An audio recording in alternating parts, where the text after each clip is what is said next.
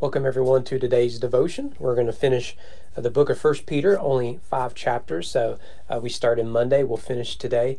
Um, so uh, Peter's writings are quite short. Second Peter is only three chapters. So whenever we, we get to it, I believe we're looking at the Gospel of John starting Monday. Um, and that is uh, one of the longer books of the New Testament. So we'll be we'll be in First John, so a little over four weeks. So um, but nevertheless, First Peter chapter five is a final exhortation. Uh, it's a very practical chapter. It's a final exhortation to his readers and to the leaders uh, of those churches. So he says right away, I exhort the elders among you as a fellow elder and a witness of the sufferings of Christ, as well as a partaker in the glory that is going to be revealed. Shepherd the flock of God that is among you, exercising oversight, not under compulsion, but willingly, as God would have you, not for shameful gain, but eagerly, not domineering over those in your charge, but being examples to the flock. And when the chief shepherd appears, you receive the unfaithful crown of glory. Likewise, you who are younger, be subject to elders. Clothe yourself, all of you, with humility toward one another, for God opposes the proud, but gives grace to the humble. So he is speaking directly, first of all, to um, the elders of the local church. We've talked about this in our study of First Timothy and Titus. Uh, elders, another word for elder is pastor. It's fascinating that the New Testament always speaks of plurality of elders, uh, but other words are used in various translations and, and traditions. Uh, bishops, um, elders, pastors, shepherds. There's uh, overseers is another. There's a variety of terms. They all basically mean the same thing. In fact, I think it's Acts 20 that showed it, that shows these are interchangeable terms. Regardless, he, he's speaking to the spiritual leaders of the church, and and he wants them uh, to shepherd the flock of God that is among you. A pastor is is one that um, takes care of sheep, right? right? They're, a shepherd. Um, so to pastor sheep, shepherd sheep.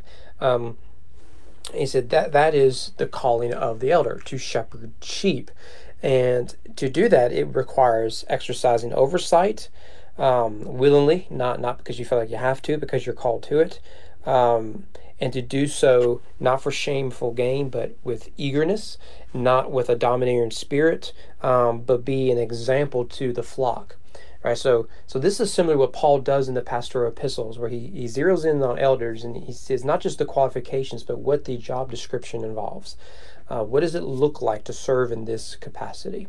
Um, and uh, um, so this is a call to the shepherds uh, of, of the local church, of the elders, the pastors, that though there is great suffering, lead the people to greater holiness so that when they suffer, they will suffer well and persevere, and to be a light for the cause of Christ, right? Remember what we said in chapter 4 to do all things for the glory of God.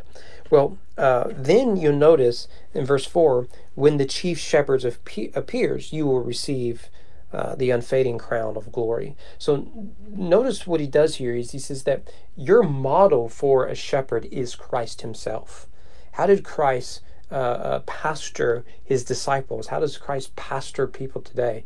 And and that is your model.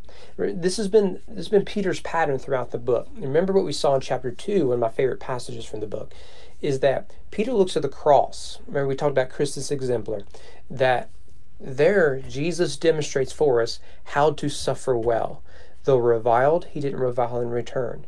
Though he was abused, he didn't respond with abuse though people said nasty things to him, he didn't respond with with um, verbal uh, things to say, but rather he suffered well for for the cause of God, um, and as should we. So too, Peter says here that our model for shepherding is Christ Himself. So let us then uh, shepherd the way Christ is shepherding us and the way Christ shepherds in general. But then notice he, he flips in verse 5 you who are younger, be subject to the elders.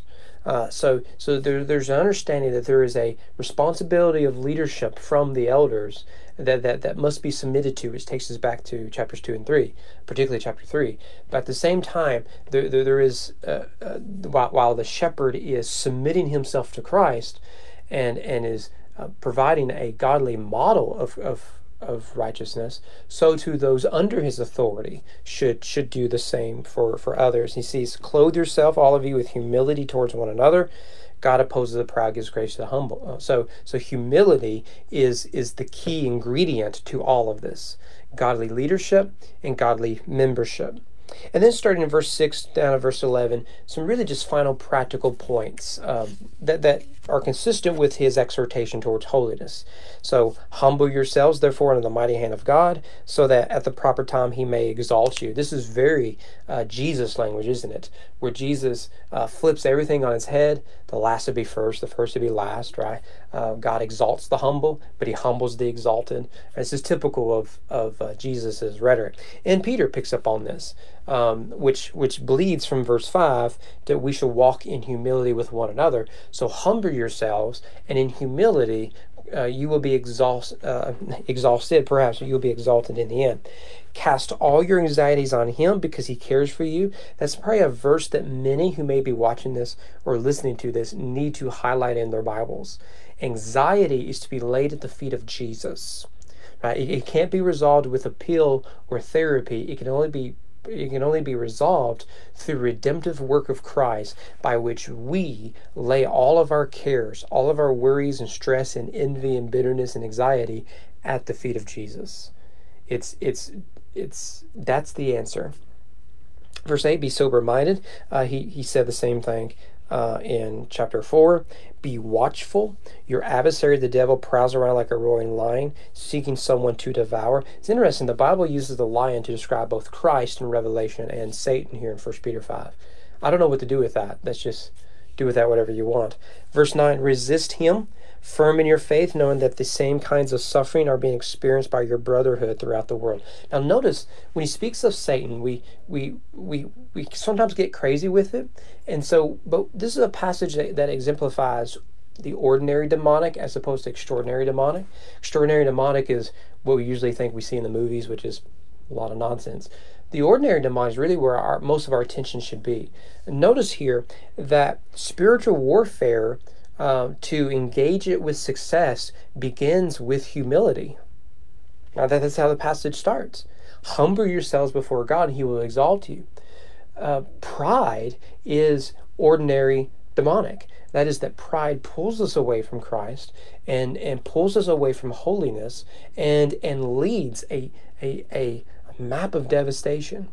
So, so Satan uses pride, after all, is pride, uh, depending on your interpretation of Ezekiel and Isaiah, that led to his own fall.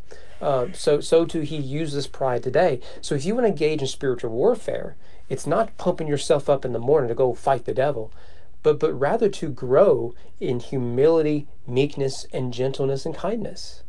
That is real spiritual warfare. And it's good that we would see it that way. Being sober minded, uh, casting your anxieties upon Christ, right? That is spiritual warfare. Why? Because Satan is, is, is roaming the earth like a lion looking to devour. And your anxieties, if left unsurrendered, becomes easy pickings for Satan. So this is the ordinary demonic. Lay all of that at the feet of Jesus, as is suffering right? If we do not learn to suffer well, here's a little secret about suffering is that you the decisions you make right now and how you prepare yourself will determine whether or not you suffer well when that time comes. If you wait until the last minute to figure out what suffering is and how to persevere and how to suffer well, you're not going to suffer well. But that process starts now. Uh, verse 10 After you have suffered a little while, the God of all grace, who has called you to his eternal glory in Christ, will himself restore, confirm, strengthen, and establish you. To him be dominion forever and ever. Amen. It's the same language we saw in chapter 4. To him be dominion forever and ever. Amen. But you'll notice here that Peter says the believer suffers with perseverance and endurance by holding fast to hope. Notice, you're going to surrender anxieties you're going to hold fast to hope in Christ. Give Christ your anxiety, embrace the hope of Christ that He gives you. It's an exchange. Surrender anxiety, embrace hope that we have in Him. Well, that's First Peter in, in a nutshell. And again, it's pursue holiness so that when the time comes, we will suffer well. But it begins with holiness. And holiness begins by embracing the gospel of Christ. Speaking of the gospel, Lord willing, Monday we'll start the Gospel of John, my favorite.